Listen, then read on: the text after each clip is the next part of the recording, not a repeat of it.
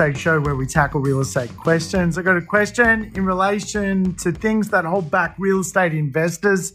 For me, uh, absolutely bad debt. The fact that, for example, Afterpay has reached like billion dollar status so quickly, to me, just kind of highlights that people are living a lot of their life on borrowed money without creating a financial outcome from what they actually borrow. And of course, eliminating bad debt is probably one of the cleanest ways to fix your credit profile and actually surge ahead as a property investor.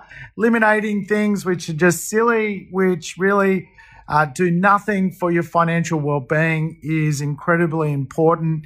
Rip up the credit card, get rid of the car loan, do what you can to actually create smart debt. Smart debt, things that are just simply income producing that actually pay you more than what you actually are paying to borrow the money. And of course, real estate can actually be positive cash flow today, particularly in such a low rate marketplace. So for me, absolutely watch what you're doing when it comes to how you spend. Australians are notorious when it comes to spending more than they make.